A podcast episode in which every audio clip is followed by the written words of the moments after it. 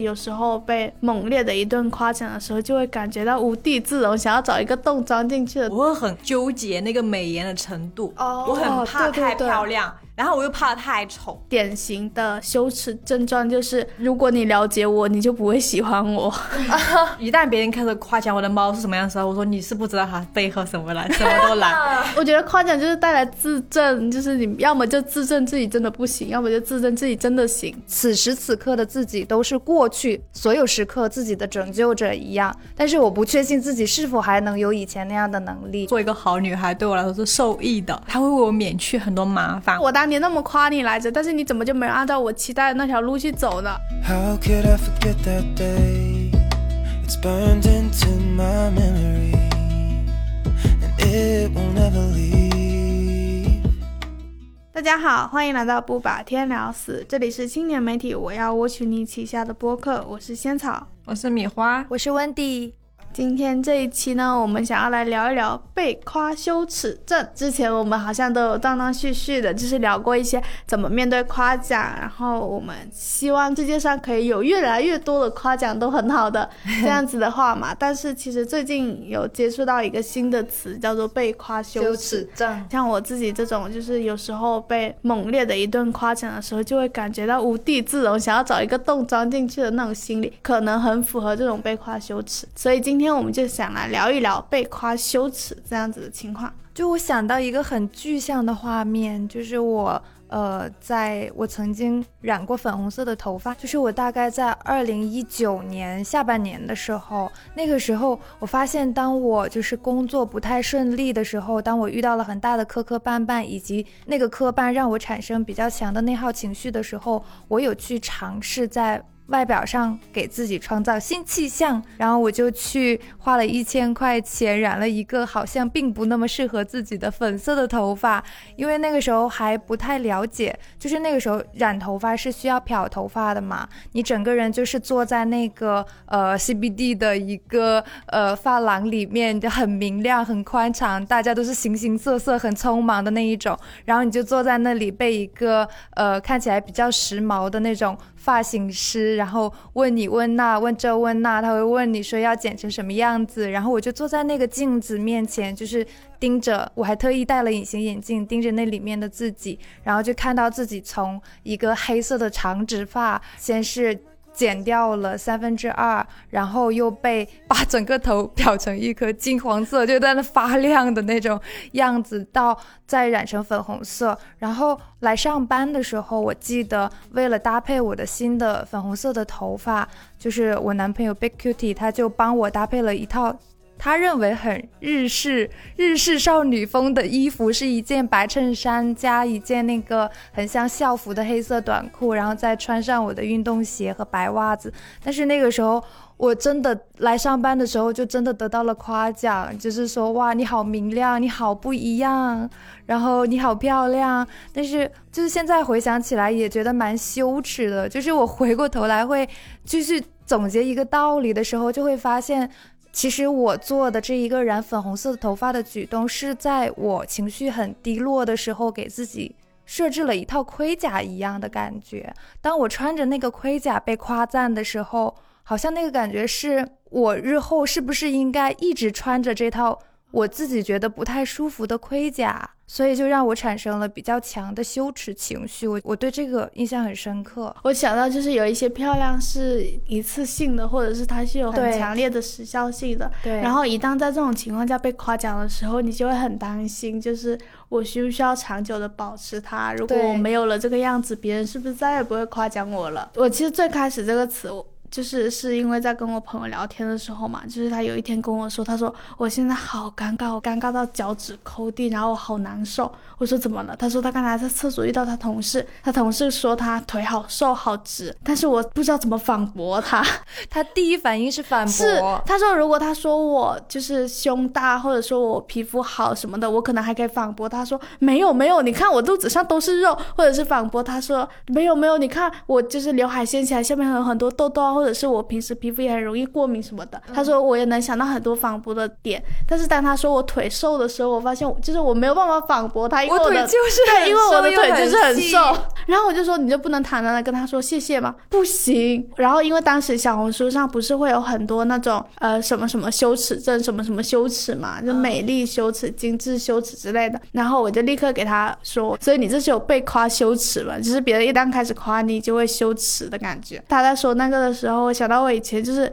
也会有那种别人一夸我的时候，我就会要把没有没有没有，不是不是不是，挂在嘴挂，在嘴边，是那种条件反射。对，就是别人一夸就没有啊，你看，然然后就开始列举一个自己的缺点出来。我觉得我是我会有一点点担心对方的心里面的感受，就比如说他如果夸我皮肤好，然后我皮肤确实是好的，这个是一个事实的情况下，刚好如果夸我的那个人他皮肤不好，然后我不知道要怎么反应，我会很担心是我的皮肤伤害到他了吗？就是因为有一些人他在夸奖你的时候，他会说。不像我怎么怎么样嘛，他可能不是故意要怎么样你，他确实就是他是因为他没有这个东西，然后他来夸奖你，然后觉得哦你的皮肤好好，但是我就会觉得很抱歉，我不知道我的反应是要安慰他吗，还是要说也没有那么好，但是你你没有那么好肯定是错误的，因为你皮肤确实好，但是你要安慰他，你会觉得显得他真的在意吗？就是我会想很多，就是对，就你会内去解读，那些出现很嘈杂的声音，对对，就是我很担心，就是我的皮肤会不会让他想到自己，如果他皮肤不好的话，会不会想到自己怎么办？我的皮肤没有别人好，然后让我很焦虑。又或者是，又或者是，我又担心说，万一是我自己想多了，其实人家根本不 care 皮肤好不好，那他为什么要夸我皮肤好呢？就会有这种各种各种到脑海里面的声音，就是就会出来，就说，天呐，那我要回什么？我不是那种没有没有没有，因为我觉得啊，好像确实是这样，呃，我就会很关心对方的，嗯就是这个感受在他内心的感受什么，他会不会受伤这样子。然后还有另一种是，我记得像我一九年的时候，我随便发照片，别人就会说你的腰好细，其实。好像到现在，我大家都会这么说。然后呢，发那种露脐装的时候就很尴尬，因为我的赘肉是从中间分一条竖线，嗯正常的是有一条横线嘛，嗯有肉，但是我是一条竖线，从我的肚脐这样分开。假马甲线，对，然后别人以为我有马甲线，然后我觉得好尴尬呀，因为我从来都不健身。其实那种就有一种就是别人夸的和健身你完全是两个人，因为我根本没有马甲线，然后我我我肚子也不瘦，但是因为我自己骨架小，所以看起来其实整体是挺瘦的。这种就确实属于那种天呐，那他看到我的肉怎么办呀？就是我不是这样子，这种其实会有点像你如果给别人发照片，包括在社交网络上各种发照片，我会很纠结那个美颜的程度。哦我很怕太对对对漂亮，然后我又怕太丑，就是我永远都把握不了那个度，就是我该漂亮到什么一个程度才是既像我，然后呢又不会让别人在见到我真人的时候觉得说啊照片这样子，就是就是会为这种事情很焦虑。我永远不会把美颜的那个拉到最大，就我也不会因为我的脸是从小到大都是那种圆圆的，然后就是肉的那一种嘛，就是一点都不尖的那一种。然后我有一次就打开那个美颜相机的时候，它就会自动给你设置。那个瘦脸开到最大吧，然后我整个人就吓了一跳，我就想不行不行，我不能这样子，然后就要把那个瘦脸给拉回去。我就觉得啊，我很害怕，就是被别人发现，就是有那种什么冒名顶替症的感觉。然后我有在就是心理学上有说那种典型的羞耻症状，就是如果你了解我，你就不会喜欢我。就是这就是典型的羞耻症状，然后我就会感觉我们都一旦被夸奖的时候就很害怕，你不是真的了解我，你只是远远的看到了我，然后夸了我一下，然后如果你一旦走近了我，你就不会喜欢我，然后我们接受不了这种崩塌。我像我现在发照片，有时候就是我觉得哦，这个拍下来，我朋友拍的我很好看。然后呢，我还要在同时在像我发 QQ 空间的说说的时候，我会在发照片的同时加一条视频，就是证明他在拍的时候，他也录下那个视频，证明我就是长这样。就 说啊，这是严视频啊，我就是这样的，就是自证，对啊，就是会自证，就是你哦，你没有开美颜，还有什么，就是不会觉得说开美颜女生怎么样，或者是你确实本人和照片不一样怎么样，那是你自己的创造，你自己的审美嘛。但是我就是我自己会很担心别人产生那种，就是我和我的照片不一样的心情。我们好容易对自己好苛刻。对对对，我经常安慰我身边的朋友，就是他们呃发自己美颜照片的时候，我都会说，可是他是根据你的长相给你算出来的这个数据，给你展现，就是最后呈现出你这个样子。就之前我也很在意那个美颜相机的假睫毛，就是你放大看，你上睫毛还好，但是有时候因为我是一个下眼睑比较突出的，我一眨眼它底下的妆很容易晕，所以我很少很少画下睫毛。于是那个照片一放大看到下睫毛的时候，我就知道这个就还蛮假的。就我们对自己会很很很苛刻，对苛刻到某一个很小的地方的那一对每个人都有最苛刻的那个点吧，我觉得。提到被夸羞耻的时候，除了外表上，我还想起一件事情：高考的时候，我就是按照我正常的考试正常发挥了。嗯但是如果是按照我平时正常发挥了，就平时每次模拟考的话，我可能就在全校，就是我们班是最好的那个文科班嘛。嗯然后呢，我的成绩大概就是在全校的第十二名这样子左右，就有时候最高的话就到第六名。然后呢，高考的时候，因为那些成绩很好的那些同学，他们都考砸了，然后就导致我高考的时候成绩到了第二名。啊，然后我那一次就是知道我的成绩是第二名的时候，我感觉到非常羞耻，而且我第二天去学校里面领那个成绩单，然后去最后一天的时候，我都感觉非常的不幸，就是我感觉我跟身边的同学都有了隔阂，而且当同学们祝贺我考得好的时候，我也感觉到很羞耻，因为我觉得我并没有比平时有多么大的差别，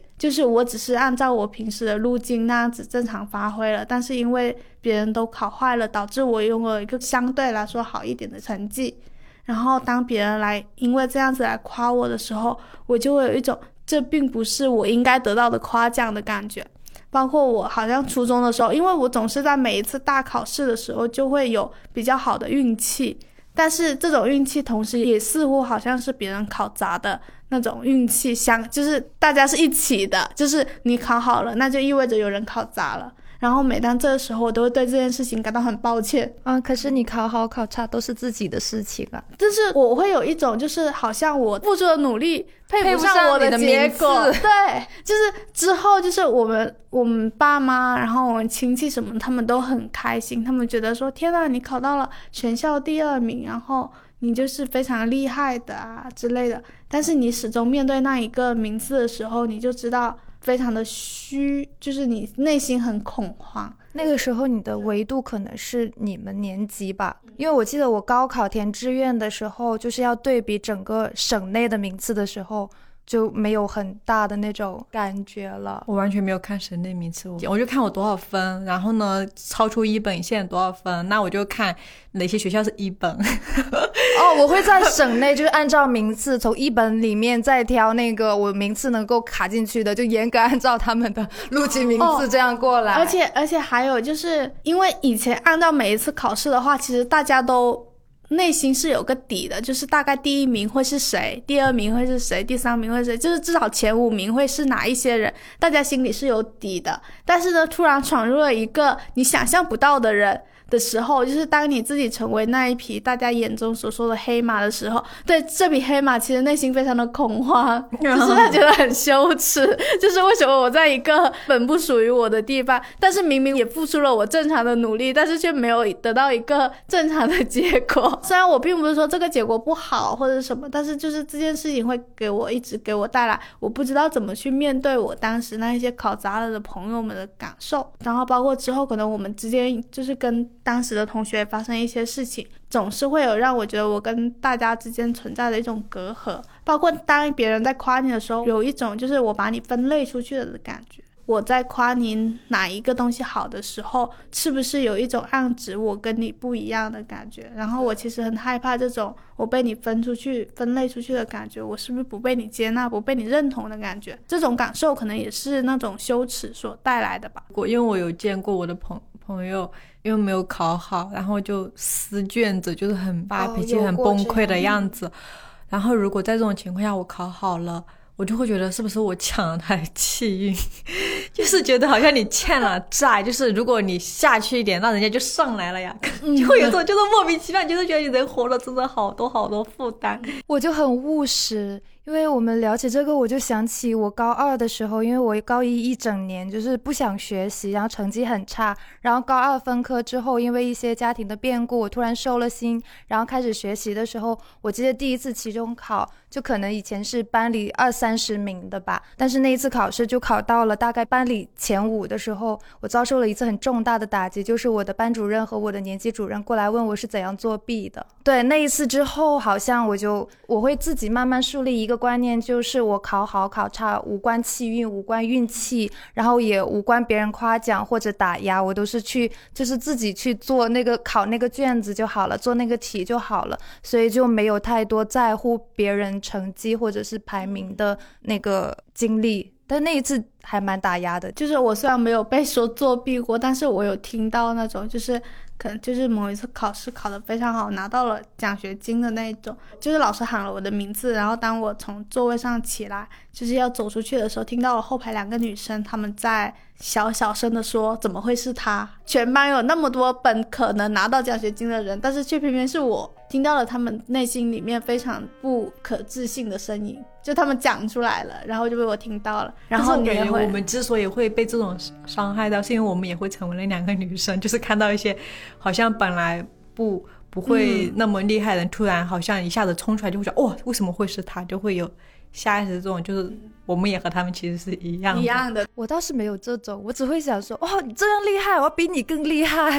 因 为狮子座了，狮子座。是这样的感觉，就是那种被夸奖的羞耻，还有一种就是小时候被教导的不可以炫耀，嗯，要谦虚，而且你拿到还要还回去，就像过年的压岁钱一样，明明知道那东西最后都是到你的手里面，但是你还说没有没有，给你给你还你还你。我真的很讨厌，就是我爸爸妈妈每一次在别人夸我的时候，他会当着面直接把别人的夸奖。我还就是他，别人刚夸完那一个反射到我心里，我刚要产生快乐、高兴的感觉的时候，爸爸妈妈会立刻说。哪有他考的可差了，或者是他一点都不懂事？哎呀，你别看他现在很勤快，他平时一点都不勤快的，就是他是直接把我们的那个快乐反射弧直接给切断的。对，我不太喜欢这样的教育，但是没有办法，就好像一直很多很多很多的，就是我们上一辈的人都是在这样的环境里面稳妥的、谦逊的，然后以及这种打压式的。截断夸赞式的教育，我觉得还是蛮窒息的。因为大家可能默认了炫耀是一件不好的事情，在我的印象里面，炫耀意味着你会被人疏远，还有被人质疑。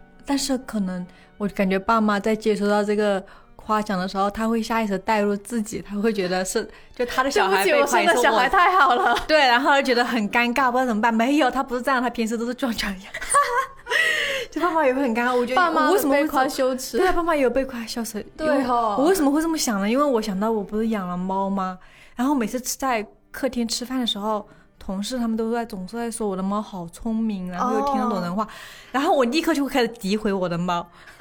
然后现在全公司都觉得我的猫很凶很糟糕，虽然它真的很糟糕。不是吧？你的猫真的很凶，经常在朋友圈骂它，它经常在朋友圈骂它。对啊，就是所以就是一旦别人开始夸奖我的猫是什么样的时候，我说你是不知道它背后什么了，什么都懒。就觉得你终于成为了我们最讨厌的爸妈的样子。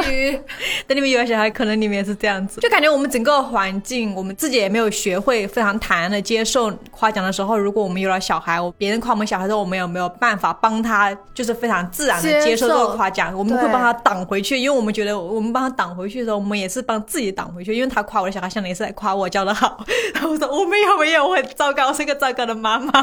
我没有打破这种循环啦！现在没有吗？你们现在对于夸奖会更坦然的接受一点了吗？我会，我没有。我觉得在我在意的事情上，我没有。就比如说，在我在意的事情，就是在我在意我的工作，然后别人夸我的时候，我就非常焦虑，我会觉得。这只是这一会儿，比如说，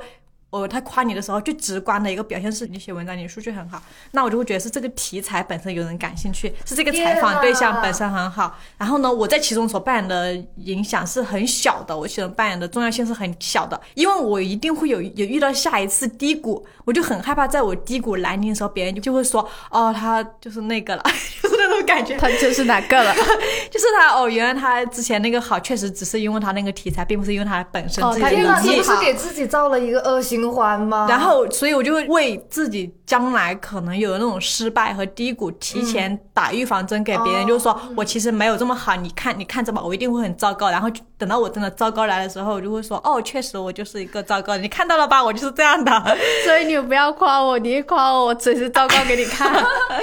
因为因为我会想到自己很恐惧的一句话是什么“小时了了，大未必佳”，就是 我我想到我初中的时候，我也是，因为有段时间成绩就蛮好的，然后我自己也会比较努力，然后但是我的室友就给别人说我。我经常半夜三更四五点起来偷偷学习嘛，然后无论我怎么辩解，就别人都相信我一定是晚上趁所有人都睡觉的时候我起来学习了，因为我成绩好了。就别人夸你成绩好的同时，也会去揣测你背后做了什么这样子嘛对对。我就很害怕，因为我说首先我没有半夜起来学习，然后呢，那我之后成绩不好，别人是不是要说，你看他即使他每天四点起来学习，他成绩还这么糟糕？天啊，就是好多这种声音啊，叫对啊，我就很害怕。然后像我，我到高中的时候，我也有一次是因为我呃高三的时候成绩不是那么好，就下滑到一个不那么好的班级去之后，因为刚好在一个不那么好的班级里面，你考试就会变得很突出，然后就考得超级好，然后所有人都会觉得第对你的第一印象就是你是一个学霸，你成绩超好。但是我那是那是我整个高三唯一一次好。然后我自己也很对这种好很震惊，但是呢，但是我已经给别人这种印象了，然后所有人都会喜欢找你问题目啊，然后喜欢我觉得你很好，然后所有人对你印象都说你哦，你学习很好，你是一个还挺努力的人。但是我后来再也不好的时候，别人就会在后面说我说他在隐藏实力，然后我就说天哪！崩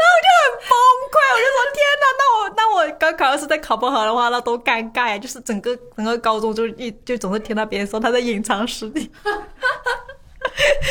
我就我就对这种声音很敏感，所以我就会希望，我就会很害怕别人对我有期待。我觉得有期待这个事情会让我感到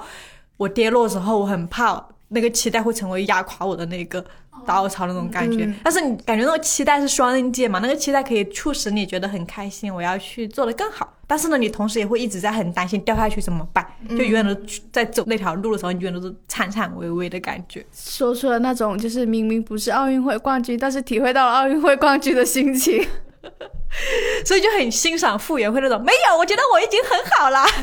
我很满意。对，我觉得夸奖就是带来自证，就是你要么就自证自己真的不行，要么就自证自己真的行。我现在在把这个链条拧断，就是你们让我想起，我好像不是一开始就没有的，不是这样的。我是想起，就是刚才米花说的这些，我我工作我工作的很好的时候会怎样，你就让我想起我以前就是呃很多年前我刚毕业，工作还相对。在 under control 的时候，就是我那个时候，因为我们公司经常会轮流颁一个头衔，叫做广告女王。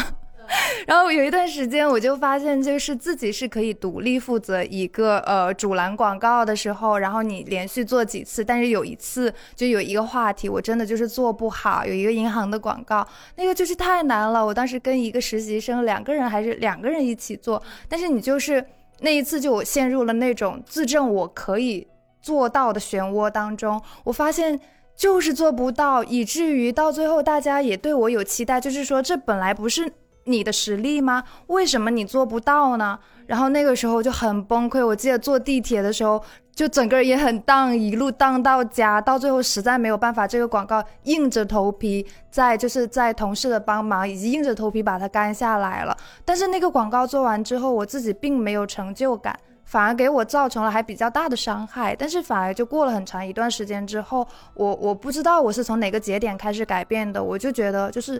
你不是 always 在一种状态里面的，也不是所有的难题对于你来说都是同一个难度的，他每一个人都是不同的嘛。然后我就很就现在想起来那句孔子那句话：“知之为知之，不知为不知，是智也吧。”就是你你有时候知道你在你的工作里面你做长了之后，你真的知道有些挑战是我站起来我跳一跳是可以做到的。有时候我一天给自己排五六七八个工作，我也是可以做到的。但是就是因为你不断的去触碰那个界限，你才慢慢的去知道自己的那个鲜明的界限在哪里，然后你才能在你的工作里面就是就我不会再去想那么么多了，就是我能够做到的，我还是去做。就是我还有一个想法，就是好像有一些工作，有一些成就能够达成，我下一次会怀疑自己，因为我经常说我好像此时此刻的自己都是过去所有时刻自己的拯救者一样，但是我不确信自己是否还能有以前那样的能力。嗯，哦。你哭了是吗？但是我现在就在切断啦，就是你要的确是要对自己树立比较明确的认知。当你觉得这个事情给你造成一定压力，然后让你不开心，这是一个非常直观的信号啊，就是不要，那就不要做。你能拒绝就拒绝，你拒绝不了，你就跟跟你的同事，跟你的呃 leader 说，我做不到，我就是需要帮忙，我需要怎样的帮忙，而不是让自己去重复陷入内耗的状态里面。我自己现在是有在。做这样的转变，我觉得这样还就是做起来让自己开心就好了，就是有时候还挺简单，就这样。他那种是明确自己做不做得到嘛？但是呢，嗯，我觉得让我感到焦虑的那种所谓的小事了了，大未必家事。当下大家那个夸奖是我想要的，嗯，那种东西是给我带来成就感的，嗯。但是呢，它同时会让我患得患失，对，所以就是其实可能这东西是我做得到，但是我只是不知道自己能不能次次做得到，而且我也知道自己总有一天会有一些时候做不到。就它一个东西的成功是有很多因素的，然后呢，我自己很渴望每一次都能够那些因素的。都能集合过来，但是你其实知道是不可能的，而你会很恐惧那些不可能的时刻。我是什么时候不再自证呢？就是我忘记之前有没有在播客里面聊过这件事情了。就是我第一次意识到如何面对夸奖，是因为看到了西西，有人夸他很可爱，或者是我们一位很好的对我们前同事，对我们有一位前同事叫西西。有一次在电梯门口看到他，就是被另一个同事夸他你今天很好看的时候。然后他就说了一句谢谢，我那时候非常震惊，就是在那之前我从来没有见过我身边有谁面对夸奖的时候是这样子坦然的说了一句谢谢，就这样把那个话题也结束掉了，然后双方也都很开心的样子，而且你并没有因此而觉得他是一个自恋的人，或者说没有觉得他在炫耀什么，你感觉到他的大方和坦然，然后我就发现哦原来是可以这样子的，从那之后我就开始不断的去练习。就是当有人夸我的时候，我就跟他说一句谢谢，就是我逐渐成为了一个有礼貌的人。大宽也是，就每次都他在练习。是的，我知道。对，然后大宽也会很直接的说，呃，对啊，我知道我这个东西做的很好，然后谢谢。哦，我觉得这是进阶，就是谢谢的进阶。对，谢谢的进阶是是的，我知道，然后我也看到了你对我的夸奖，但是就这就是全部了，就是我不会因为你的夸奖去证明。我自己能够更行，或者说我不会因此我没有那么行，对，或者我不会向你重新确认说我没有那么行，就是我不会重新去反驳你。他的回答让你感觉到一种他反夸你有眼光。哎呀，你看到我的好，你真有眼光。对对对，可能以后都可以学这样子，就是别人夸你的时候，你说啊没有错，你真的有眼光。哦，我就想起那米花那种，就是别人夸了你，你会很担心说，比如说他皮肤不好，你会想，你会担心说他是不是就是我要怎么样去呃告诉他怎么样变得好或者怎么着？其实对话是可以切断的，因为如果他真的想要呃向你寻求这个建议的话、方法的话，他会再去主动问你的呀。对对对对对，他如果有别的想法的话，他会重新去继续向你发问。然后我现在还会根据不同的语境。对我的谢谢进行不同语调的调整，就是有一些可能是初次见面，然后他们就开始夸你的时候，那我就会很惊讶。我说啊，天哪，就是你特意来告诉我这件事情吗？真的太好了，谢谢。就是更多的去面对对方为什么对你发出这个夸奖，和把注意力放在对方身上，而不是把注意力放在对方夸你的这个优点上面。因为如果你把注意力放在他夸你的心意上，而不是放在他夸你身上某一个点的那个事情上，因为如果你放在那个点的话，相当于最后你还是把注意力转移到自己身上了嘛，你就还是会很在意我有没有匹配得上这个夸奖。对，这样子的时候，这种时候你如果你没有匹配上的话，你的羞耻心就会不断的冒出来。然后我觉得我会有另一种变，就是对于外貌上的夸奖，我现在其实是完全宠辱不惊。就任何人夸我身体的外在的任何一个优点，我都会觉得，嗯，确实好吧。就这种，就是我不会为此感到超级开心，然后也不会为此觉得就是怎么办维持不了什么的。因为我我后来是会发现，首先是审美一直在变，其次是每个人对于比如说你说腿瘦这个点，我我之前被。被人夸你的腿瘦的时候，我就会觉得很惊恐，就是我要怎么回答。但是后来我又有朋友对我说，你的腿太瘦了，很可怕，就是你很不健康。然后我就会发现，不同的人去看你这条腿，就会产生不同的评价。他会有的人会觉得哇，这好好啊，就是好羡慕你这么瘦；有人会觉得你不健康，你要去好好照顾自己。这是一种给我带来的夸奖的接受的。面向的不同改变，还有另一种是，我会发现每个人的需要不一样，就是有的人你夸他的身材很好，然后你夸他的胸很漂亮，但是可能对他来说，做一个有力量的女人是他最向往的。就是比如像我现在，我可能对于外表我是没有很 care 的，我觉得几乎进入了这种完成体，就是我长什么样的无所谓，大概就维持的还不错，就会让外面别人看到你的时候不会产生不适就好了，就这种感觉。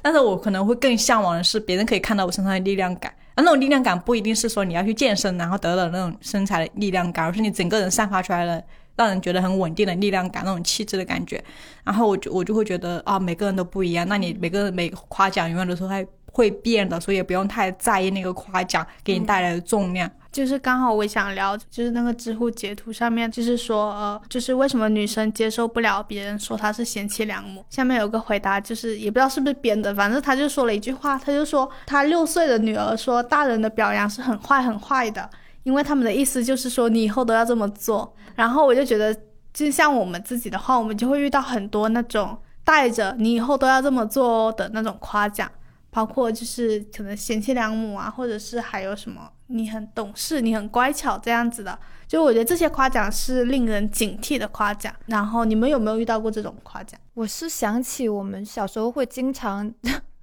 就是在好朋友发小面前被他的父母说：“你看看你旁边的谁谁谁。”就是这种夸奖。我发现有一个不是就是。会影响我跟发小的友谊，就是这种你根本就对方家长明明就是在拿自己小孩的呃他认为的短处来和他认为的你身上的长处来比对，但是当我们共同在一个场域下的时候，明明会让两个很好的朋友产生裂痕呐。哦，我会想说，就是如果以后我有小孩，要注意这一点呢。大人会把他们的竞争意识植入到小朋友身上，他们会把小朋友放在一个。竞争的场合里面去比较，然后让你们两个说，你看他这么优秀，你也要变得这么优秀哦。这样的教育以及这样的社会氛围、家庭氛围，它是在我们出生之后，然后有意识之后，慢慢的把一些不太好的东西植入到我们这里。等到我们自己成长过程中，反而需要自己再去打破这一点，在自己成生发独立的意识。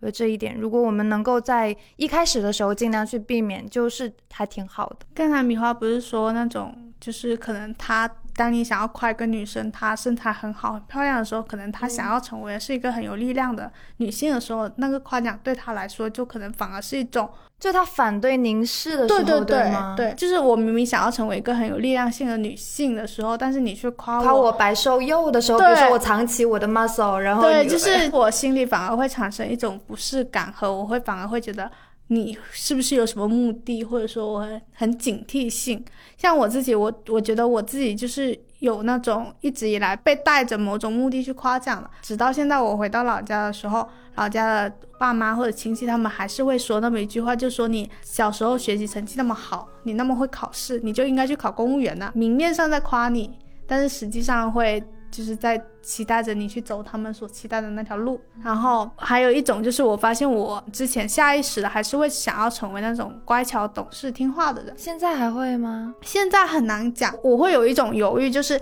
当我跟大家一起吃饭的时候，我要不要做饭桌上那一个主动帮大家拆那个塑料膜洗碗的人？哦，去年放假回家的时候，有一次因为没有这样做，被我爸说了，就是一个家庭聚会，然后大家一起出去吃饭。然后我就按照我平时在外面的习惯，就是拿自己眼前的那个碗拆出来，然后就开始洗嘛，就被我爸说你怎么这么自私，就是你怎么只只洗你自己的碗，这么不懂事。然后我就突然意识到，哦，就是原来我在老家还有一些规矩在的，哦，原来我还有一些设定在的。一年多以前，我跟我男朋友第一次跟他的朋友出去见面的时候，我也会犹豫一下，说啊，我是不是要全程表现的很安静听话的。女朋友的样子，就是你也不是说刻意的听话，但是你就是会想说你在饭桌上要做一些什么样的表现，是不是？然后你是不是要就是不要说那么多话？本质上我就是虽然我是一个比较呃选择性社恐的人，我可能也不会那么说话，但是我还是会忍不住觉得说啊，今天这顿饭吃下来，他们会不会觉得我是一个看起来很懂事、很听话的女孩子？但是其实现在的我相比起来，我觉得宁愿他们说我害羞，也不想他们说我听话。我是已经开摆了，比如说我去舅舅家，然后要端茶倒水啊，因为山东不是吃饭的时候会有那种习惯，就是场上的小辈要给场上所有比自己辈分大的那种，然后就是要倒水倒酒，要一直倒一整局，你知道吗？但我很庆幸我爸爸没有让我这样做过，我爸爸妈妈没有让我这样做过，然后我已经摆到我的亲戚就会默认把这个活给到表哥，就是我，而且我发现他们这种。呃，以善意为出发点的，嗯，打个问号哈，这种呃 judge 或者是期待，它不会对我的生活产生任何实质性的影响了。所以我还最近就是有有练习，就是觉得我不往心里去了。对，就是你不往那个设定去的时候，因为你有时候还是会想说，我是不是要在他们面前得到一些夸奖？嗯嗯，因为我发现这些夸奖对于我而言是毫无意义的。对对对，所以才会这样继续去摆了。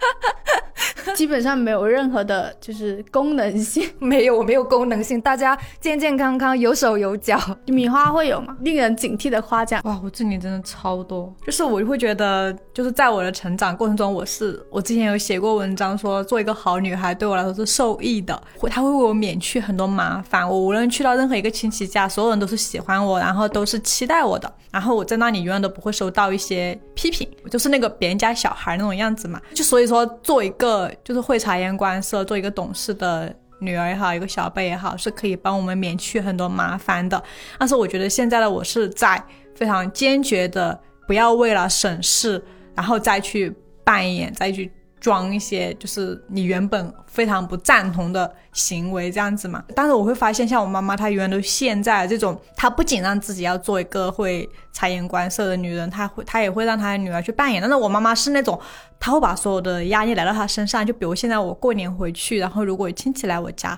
我是不会下楼的，我是不会去特地去叫一下你，然后呢给你端一杯水，端泡个茶什么的。但我妈妈她会主动去把那个茶泡，然后她叫我让我把那个茶端到那个亲戚面前去，因为她想要我去刷一个脸。我后面我不管我私底下是什么样人无所谓，但是我要在亲戚面前装一下。我妈现在的期待就是这样子，然后她可以帮我去把前后的东西全部准备好，准备好，你只要端那个东西，你只要装那个水去，然后叫她一声就够了。我就会觉得我妈妈依然还在这样的一个。状态里面，就他很怕别人对我有什么什么样的评价，然后我自己是，就是我，我其实真的是很不想再配合。我想到我们贵州话都会经常就对女孩说，就超喜欢对女孩说，就说啊你好灵干啊，就是说灵干，就是那种你是个很灵活、很懂大人想要什么。就是你时时刻刻都知道大人需要什么，就是我就是我之前就是那个饭桌上永远都需要盯着别人的碗，尤其是亲戚的碗那种嘛。然后你要知道你是个女孩，你应该坐在什么位置，然后你到底是那个好夹菜的位置，还是那个好盛饭的位置，就是就是这样子长大，就很多女孩都这样长大。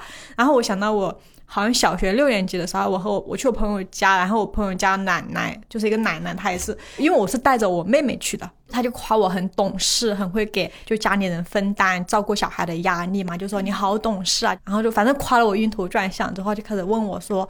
呃，这是你最小的妹妹吗？是不是还有一个弟弟啊？我记得你有一个弟弟。我说哦，没有，我家没有弟弟，只有妹妹。然后他就说啊，你这么懂事，你要多劝劝你妈妈呀。如果你家里面没有一个儿子的话，他以后会吃苦头的，他以后怎么生活这样子嘛？就是你还是要劝劝他，你要懂事一点什么的。我是十二岁了，我不是三岁了。你当着我的面对一个女孩说家里一定要有个儿子的，不然的话。你们这个家就完蛋了，这样子，反正就是你们家在村里面抬不起头来这种话嘛，我就会觉得很，他真的没有一点情商吗？他真的不知道我已经是一个能 get 到这种歧视化的女孩了吗？就是我就觉得很不解。然后我是到高中的时候。认识我们班一个同学，我非常喜欢她。她家只有她一个，然后也还是个也是个女孩。但是呢，他们村里面的那些老人也会很碎嘴嘛，然后就很喜欢去她家就坐那聊天什么。他就说，就是每一次他他只要看到他讨厌的老人来他家，他就会把他家所有的凳子全部藏起来。对，他就说他绝对不会去容忍那种就是试图来闲话他，或者是试图来就是讲他家，而你要要怎么怎么样的那些老人。就是能够在他家安稳的坐下，嗯，然后你还给他端茶，这种不可能，绝对不会发生。然后呢，他妈妈其实也是很纵容他，他妈妈就会说啊，他妈就找找挡箭牌，就说啊，小孩嘛就是不懂事，对对对，就是那个时候不懂事，其实成了一种夸免死金牌，你知道吧？就是，就是你真的，你你你不懂事不会怎么样，就是我就会觉得哦，你懂事的话，你可能你你忍气吞声，你获得一些夸奖，可是那夸奖本身首先不是你想要的，嗯，你根本不会为此感到开心，其次只会让别人开心了，然后你还会堵得慌，我这种夸奖我要来干嘛？就真的会有这种感觉。还有一个是孝顺，我觉得孝顺也是非常非常滑稽的一种评价，就是因为孝顺，你真的好像是一种专门为也让女人做家务而。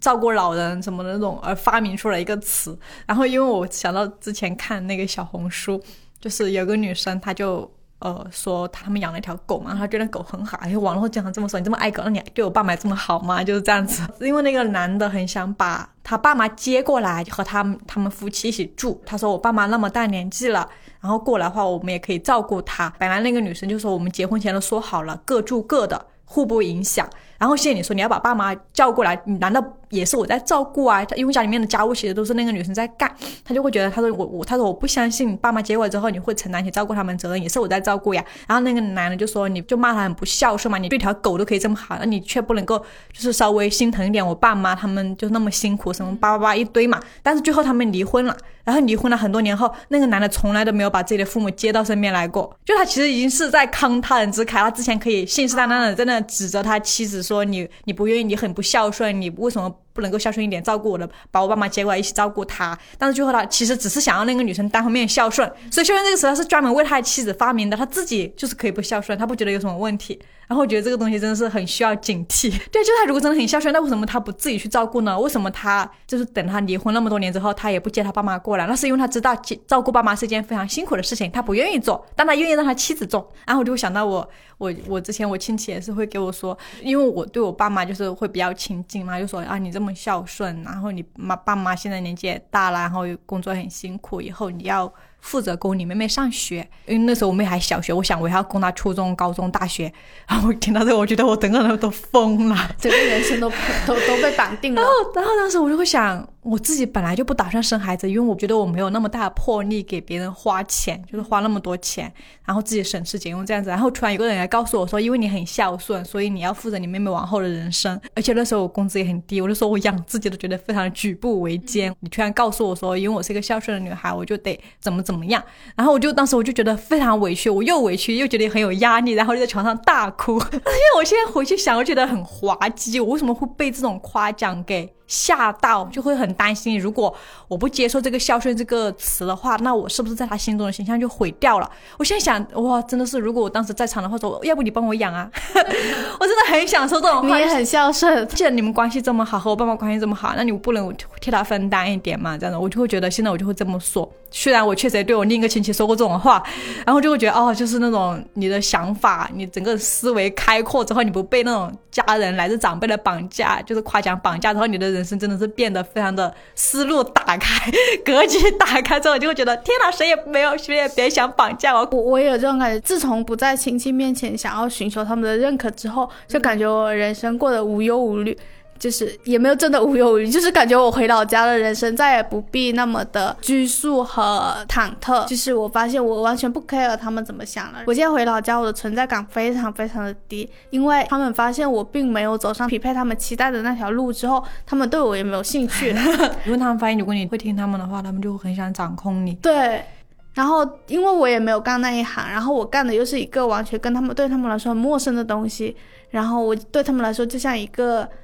遥远的在外的侄女啊，或者是打工的，打工的，对，就是 打工喽，就是打工喽，在外面租房喽，然后就没有了。然后我就发现这件事情让我也非常轻松，因为我得以在这个家族隐形了。其实我可以隐形了，是我的荣幸。我觉得我很难隐形，因为像我的家族里面能够上大学的人还是很少。只要你顶着大学生这个头衔，就会一直被注视。过年回去总有来要来问问你工资是多少啊，然后怎么打算的呀？要不要结婚？就会问这种东西嘛。我前两天都在想，今年我一定不要自己躲在房间了，我一定要下去和他们聊一聊。我一定要说出那句：“哎呀，别说了，我不爱听。”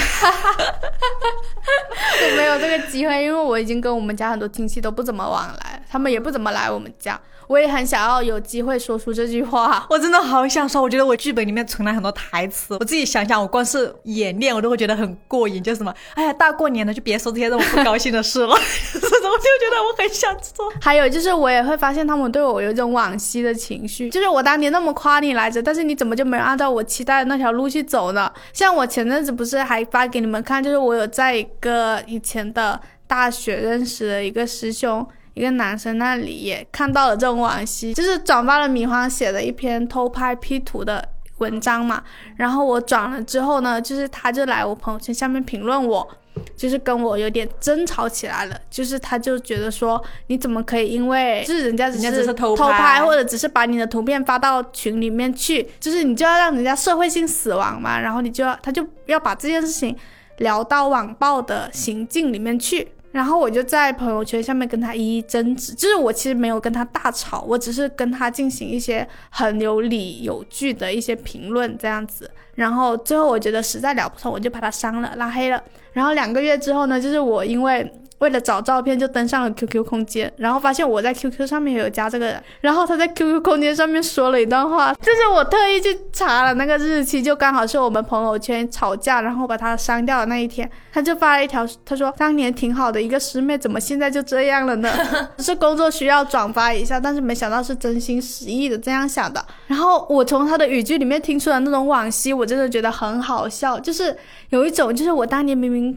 很看好你的，就跟我家那些亲戚一样，对，就是很像大我的亲戚们对我说的那样子。你太可惜了，你考试成绩那么好，你怎么就没有去当公务员呢？你怎么就没有去嫁个好人家呢？就是有这种感觉。然后我当时看到真的非常滑稽，然后我就甚至因此就是感觉到有一点。松了一口气，就是太好了，我终于成为了就是你们想象不到的样子。现在我终于不再是东亚女人了，就是我终于成长成为不再是你们想象和期待的那个样子。然后我对此非常的开心，因为因为我就有写了一个问题嘛，我就说夸奖对你的影响是什么嘛。我就会有一个发现，就是夸奖对我来说很像一个壳子。你有一天发现曾经的一些壳子，就是当它套在你身上的时候，你感受到了非常强烈的不适感。然后有一些夸奖是你极力的想要避免和抛弃的。然后这个时候呢，其实是因为你身上有了一个新的样子，然后你也有一个新的想要成为的样子去做了，就是你有一条新的路径去走了。然后那些旧的夸奖对你来说是一种绑架也好，或者是一种束缚也好，你只想要快点的扔掉它们。这就是可能那些夸奖对我的影响。某些时刻长出了一种，就是我识别出了我内心真正想要成为什么样的人的时候，然后呢，我也不会因为这些夸奖带来的那种虚伪的。渺茫的快乐去去奉承它，虚假虚伪虚假吧。就那些夸奖可能会带来很多像泡沫一样的虚假的快乐的感觉，或者满足的感觉。我没有沉溺在那种满足感里面，然后我跑出去了。我觉得我有这种嗯庆幸的感觉。突然想到一个夸奖和喜欢的区别。就是好像夸奖是一种，他拍拍你的头说你做的很好这样子，他会还是会让人觉得有点就仰视那个夸奖你的人，或者是上位者对下位者的对对。但是我觉得表达喜欢是不一样的，就是如果别人表达他怎么怎么喜欢，呀觉得你有。多好，他就像你的朋友说，嗯，就是我非常喜欢和你聊天，然后因为我觉得你是远都能，看到我内心的人，你永远都知道我想要说什么，叭叭叭这种话，你就会感觉到你是能够接受这种这一份心意的。我觉得他是有点区别于夸奖，他是很认可你，他很认可到你这个人的品质，然后他告诉你说我很开心，也很幸运，我拥有你这个朋友，然后我从你这里得到了什么，这种这种东西你不会觉得羞耻，我觉得我不会觉得羞耻。我有经历过一件特别离谱的事情。就是我发现我呃经历过别人的夸奖、孝顺呐、学习成绩好啊，以及我满足了别人的期待之后，有一个特别离谱的事情，就是我当年就是高考完，然后以不错的成绩，对于我而而言毕业的时候，那个时候就是要请大家。喝酒嘛，家族里面的人喝酒，然后我们家族里面有那种真的不太喜欢往来的那种长辈类型，好像是我同辈，但是是比我年纪大了二十二三十年的那种很大的长辈了。其实年纪是那样的哈，就是那个人他们一家都是给我灌输那样的观念，就是你要好好学习，长大好，孝顺父母，你一定要考一个好的大学，改变你家的那个呃现在的状况之类的。但是当我发现我终于有一天能够以比较不错的阶段性的结果跟大家见面，然后大家围在一起。喝酒的时候，我就发现，就是这个离谱的事情，就是我妈妈那个时候有在有自己设立一个懒圈，在里面养鸡。然后因为是我妈妈悉心照顾的鸡，我妈妈绝对知道那些鸡的状态是什么。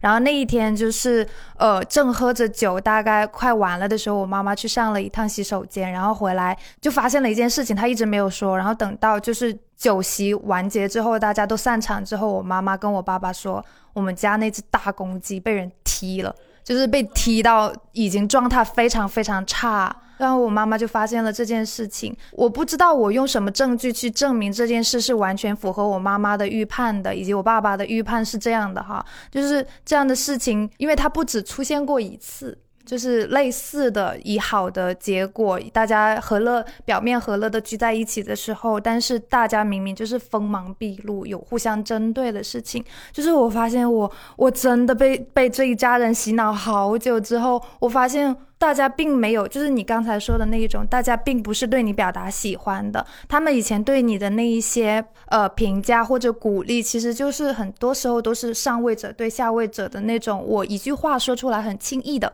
我能满足那种我我上位对下位的那种感觉，就是哎呀，你要好好学习啦，摸摸头，你很乖了那一种。但是他们并不是真的开心，就是我我生长的环境还是蛮我们与恶的距离的。嗯，这样的环境，我不是说我现在你们看着我好像，哎，怎么怎么就是还蛮注意自己的想法，或者是遵从自己的内心，我有变成这样，但实际上是因为我经历过非常 dark 的时期，就是大家的那种呃。喜欢表面的喜欢，表面的夸赞里面背后埋藏着很刻板的嫉妒，或我完成了他们女儿完成的那一种，他们认为女儿的状态很好的时候，当我发现我接近她的时候，他们就会说我的爷爷埋葬在了风水上。嗯，就是有这样的环境，所以我会觉得人与人之间的改变，尤其是这种非常非常就已经四五十岁，你想要去改变一个人的观念是非常困难的。我与其耗费时间在达成他们的期待这种事情上，我觉得是一种幻想，我就觉得没必要，我觉得累。我现在就是很活的，尽量让自己简单思维一点，快乐的事情你就去做，累的事情就不要去做了。最后一个问题是想聊夸奖给你带来的正面作用。近两年吧，一个比较明显的。鲜明的记忆是我，呃，我们去年年会的时候，还是今年年会的时候，就是因为疫情这几年，大家环境都不太好，就是面临的阻碍还蛮大的时候，我记得身为同事和朋友的布莱克，他在台上有 Q 到我，就讲完可能我面临的困难之后，就讲到说，希望看到公司就是大家都能够给公司带来百分之一的改变，还是怎么样子，就那个时候有 Q 到我，就是说很开心，我们在去年一年里面，温迪这边小红书这边给我们公司带来了呃一定的转机，那个时候我是开心的，但是因为我我突然我很长时间没有经历过，因为我很长以前跳舞的时候是在舞台上，很多人是呃看着你的嘛，但是因为太久没有过这样的场景，就大家可能听到布莱克的话就会把目光投射到你这边的时候，你的确会突然感觉到手足无措，但那个时候我就印象很深刻，就是我们的朋友 Kitty。他说了一句一句话，四个字，他很大声他说：“温迪，你又不是朋友 说加钱。”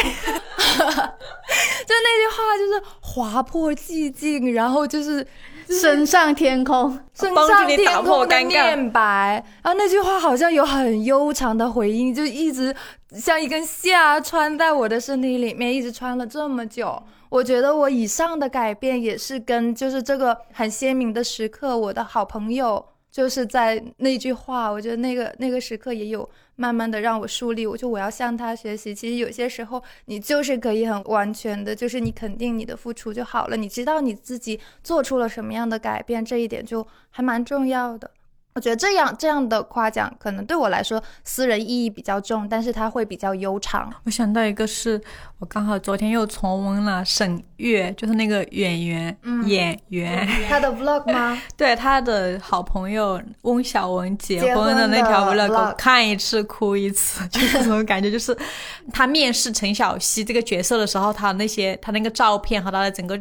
打扮都是翁小文和他的室友帮他完成的嘛。然后他就说他。这些年翁小文都是拍摄影师，然后就私人摄影师，不是那种工作上的。就说他说就是在翁小文镜头下的我总是很鲜活可爱，他永远都能。都能够拍出最好看的我，他然后他就回答为什么？翁小文他作为一个可能他不是专业摄影师怎么的，他却能拍出最好看的我，是因为我在他的眼中就是这样子的，因为在好朋友眼里你就是这么可爱，就是这么鲜活，所以你在好朋友镜头下呈现的样子就是这样子的，所以我就会觉得这这点真的很重要，因为我我想到我和我朋友们出去玩的时候，我有个朋友我们在督促他去做自由摄影师，因为他刚刚失业嘛，然后就他自己对。呃，拍照有很大的热情，然后我是在他的镜头下，真正的非常坦然的要露齿笑。我觉得露齿笑对我来说是一个非常艰难动作，因为我在中学的时候就会被人经常提说，你千万不要露出你的牙齿，因为你牙齿很丑，会让你整个人变得更丑这样子嘛。然后我即使到大学，我会为了这个评价，然后去绞牙。但是矫牙之后，你知道了，你的你已经你牙齿已经很整齐，但是你就是没有办法笑出来。我觉得我就已经失去了你要露齿笑的这个能力。但是我就在我朋友镜头下，就他就会不断很快就说哇太好看了，就会用那种各种就是非常滑稽，然后他就用各种很奇怪的角度，就这种蹲下趴下，就是就是觉得好像你现在就是个大明星，我一定要把你拍出最惊艳的效果那种。然后他的夸奖就是那种疯狂排山倒海的，他就而且你会觉得是非常真心的，因为那是你的朋友，他真的很。希望他一定给你拍出一张最好看的照片，他很努力，然后就会为了他这种真心，他这种心，然后就会觉得好开心，然后就会开怀大笑，然后你就会知道，无论你在那个过程中有多少废片，他都不会介意，他不会介意你浪费了他的时间，然后他也不会觉得你就是哦，你这个表现不好，你让我拍的这照片不够完美，不够好，就他就会希望他的朋友能够在他的镜头下享受这个过程，我就会觉得我在他镜头下，我就会变得非常非常放松。我觉得这就是夸奖，他的夸奖给我带来的很正反馈的样子，就是我会觉得哦，我可以拍出好看的照片，这样子一种心情，就我不一定只能低头然后抿嘴笑，只有这一种状态的照片这样子。我觉得我们是能辨别得出来的，就是那种真心的夸奖是什么样子的，那种带有目的的夸奖又是什么样子的。想起来还有一个就是夸奖给我带来的作用嘛，对我来说有一个很明显，就是它让我的生活是有底的。就是其实我觉得那一些好的夸奖对我来说是像。我生活里一个安全网一样的东西，可能在某一些时刻，他们可以把我拖着往上，但是我也会意识到，就是到达某一个点的时候，你必须要靠自己的意志往上了。就是夸奖是没有办法让你一直往上，一直往上的，就是它可能只能到达某个极限。但是同时它有一个好处，就是他们会一直在那里，然后你就算爬不上去了，你也不会掉到黑洞里面去，你也不会完完全全的往下坠。就是你是可以调到一个比较安全的区域的，但是如果你想要突破这一个安全，想要去达到你心里面一个更长远的目标的话，就必须要靠你自己的意志去做这件事情了。因为像我自己最近我在画画这件事情上，就会很强烈的感觉到，我必须要凭借我自己的意志去精进我的画技也好，去做学习这个动作也好，就是这一切都必须要靠我自己的意志力能力来完成。就是，就算朋友再怎么鼓励我，再怎么夸我，就是这些夸奖也没有办法帮我画出一个好的画来。知之为知之，知之为知，不知为不知，是知也。那我我们这一期就到这里结束啦。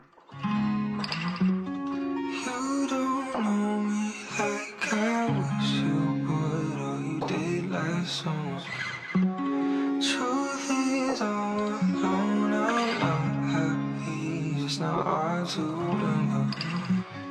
Put it in the back of my mind. We don't miss much, cause we're not in touch lately. Maybe I was wasting my time. Guess I'm not enough, and not like.